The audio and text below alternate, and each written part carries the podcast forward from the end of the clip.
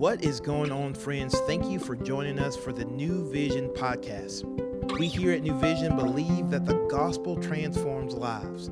So, we're going to take an opportunity to open up God's Word and see what He has to say so that we can take the best next step to become more like Jesus. Well, what is going on, friends? Thank you for joining us as we continue through our journey through the book of Acts. My name is Nick, and I get the privilege of being one of the pastors here at New Vision. And we're going to continue our reading today in Acts chapter 13. We're going to be going through verse number 12, and I am reading out of the NIV version. And so, how we're going to do this is as I'm going to read, we'll pull some truths out, some application that we hopefully can apply today and walk more in line with our King Jesus. And so, again, that's going to be Acts chapter 13, beginning in verse 1. It says this Now there were in the church at Antioch prophets and teachers Barnabas, Simeon, who was called Niger, Lucius of Cyrene, Manaen, a lifelong friend of Herod the Tetrarch, and Saul. While they were worshiping the Lord and fasting, the Holy Spirit said, Set apart for me Barnabas and Saul for the work to which I have called them. Then, after fasting and praying, they laid their hands on them and sent them off. Let's pause here for just a second. I don't know if you're one, but I used to struggle so much with, hey, Lord, tell me what to do. Lord, tell me what my next step is. Lord, I don't want to miss your calling on my life. Lord, I don't want to miss what you have for me. But what we notice about this group of individuals, they are doing what they know to do. They are worshiping the Lord. They are fasting. That means they are exercising spiritual disciplines. And while they're in the midst of their obedience, the Holy Spirit said, Set apart from me Barnabas and Saul for the work to which I have called them. Then, after fasting and praying, they laid hands on them and sent them off. Notice that Saul and Barnabas find out what God has for them as they are being obedient. And so here's my encouragement to you as you are trying to figure out what the Lord has for you. A couple of things to remember. For one, He is not trying to hide His plan from you. He is not trying to keep something from you. He has invited you already to be obedient, so be obedient. And something the Lord has reminded me of in this last season of my life is that, Nick, I will let you know what you need to do. Just keep walking with me, just keep going in the yoke with me, and I will reveal to you what to do. So today, do what you know God has called you to do. One thing you know He's called you to do is spend time with Him. Spend time with Him. You know that He has invited you to worship Him with your life, which is your spiritual act of worship. So do that. You know that He has called you to love those around you with a love that you have been loved with. So do that. And while you are being obedient, the Lord will give you the next step. So take the initial step that you know you need to take, following in step with the Lord, practicing those disciplines, spending time with Him, doing all the things you know to do, and then He will reveal to you what is next to do. Let me say it again. He will reveal to you what is next to do. Just be obedient with what you have been entrusted with. In verse 3, it says this And after fasting and praying, they laid their hands on them and sent them off. There are others around them that are affirming the call that God has laid on them life, their life. That is why we need community. That's why we have not been called to do this by ourselves because we all have blind spots. We all need encouragement. And so I love the fact that the, this lot of gentlemen around them are going, "Hey, I'm affirming the call on your life. I'm affirming what God is calling you to do. Let me pray for you. Let me encourage you as you navigate." So First thing is be obedient to what God has given you to do, and He will reveal to you what is next to do. And secondly, is you need a group of individuals around you to encourage you and remind you of what is true, and also so that they can affirm what God has for your life. Because these guys are going, Yes, I see that in you. Hey, Paul and Barnabas, that makes sense based on what I know of the Lord, what I know of you.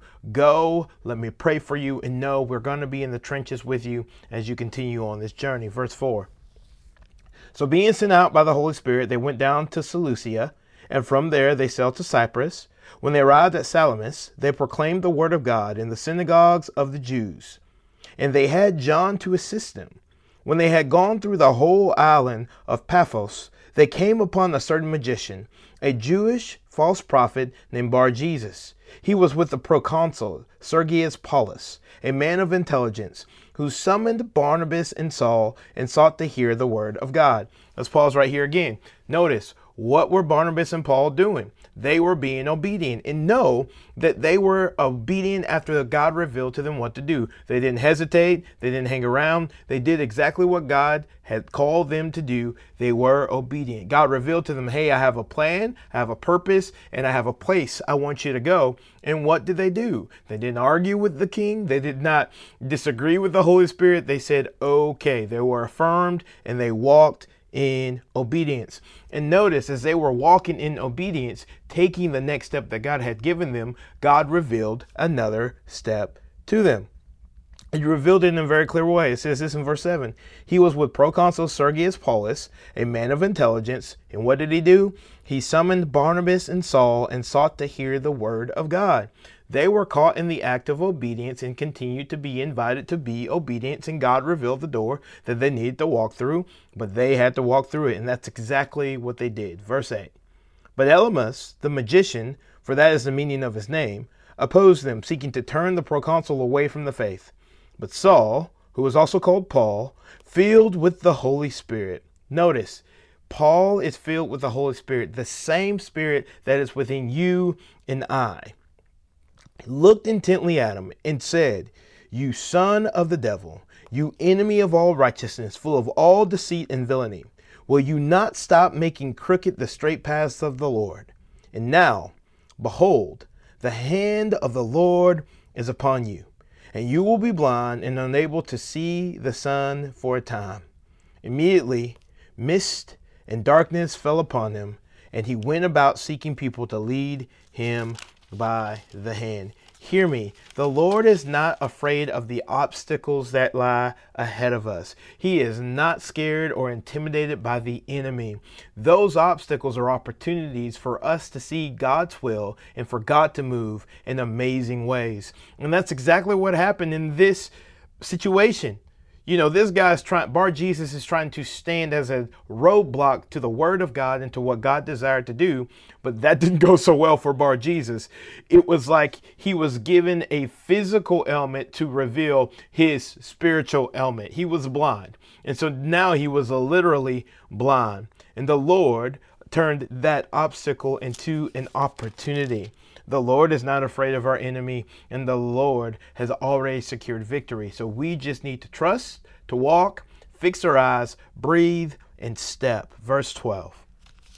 Then the proconsul believed when he saw what had occurred, for he was astonished at the teaching of the Lord. God did what God was going to do, and he allowed Barnabas and Paul to be a part of it. Hear me when I say this. The Lord doesn't need your help. The Lord does not need my help. And there are times when I act like I am a gift to the Lord and he should be he should be thankful that I'm allowing him to use me. But the truth of the matter is, the Lord's going to do what the Lord is going to do. We get to be a part of what the Lord is up to. And Paul and Barnabas got to be a part of what the Lord was up to. And we see that this man came to know the Lord. Through that obstacle becoming an opportunity, on the other side of Paul and Barnabas' obedience was a guy who said yes to the King of Kings and the Lord of Lords. And he said, Hey, I noticed what God was doing. I noticed how God leveraged this obstacle as an opportunity. I noticed that God was at work through you. I noticed that you guys are two ordinary, normal men, nothing special by anyone else's standards, but God still chose to use you. And through you two guys, the Lord has made his appeal to me, and I am saying yes. The proconsul believed. I wonder today what's on the other side of your obedience. I know there are so many questions that you don't have the answer for. Lord, what is next? What's around the corner? You don't have to know what's around the corner because you know who's already there, and that's our King. We don't have to know what step four and five is because he's invited us to take step number one. Remember, you don't get to step four and five without taking the first step. And so today, I hope that you can trust him to take a step. I pray that you can trust him knowing that he knows what he is doing and that his plans are good and that he has invited us to be a part of that. So I hope today that you will fix your eyes, that you will trust the King, and that you will step. And trust me when I tell you this He will not waste your step of obedience, He will use it more than you could ever hope or imagine. So today, let's just walk and trust and let the Lord get the glory. I hope you'll join us back here as we continue in our study of Acts. Remember, fix those eyes and take a step. And we look forward to seeing you back here soon. Bye, everybody. Thank you for joining us today for the New Vision podcast. We hope that you have heard a word from the Lord and that you can better walk today in light of God's word. To find out more information about New Vision, we would love for you to follow us on Instagram at New Vision Life or look us up online at newvisionlife.com. And as always, we look forward to seeing you tomorrow.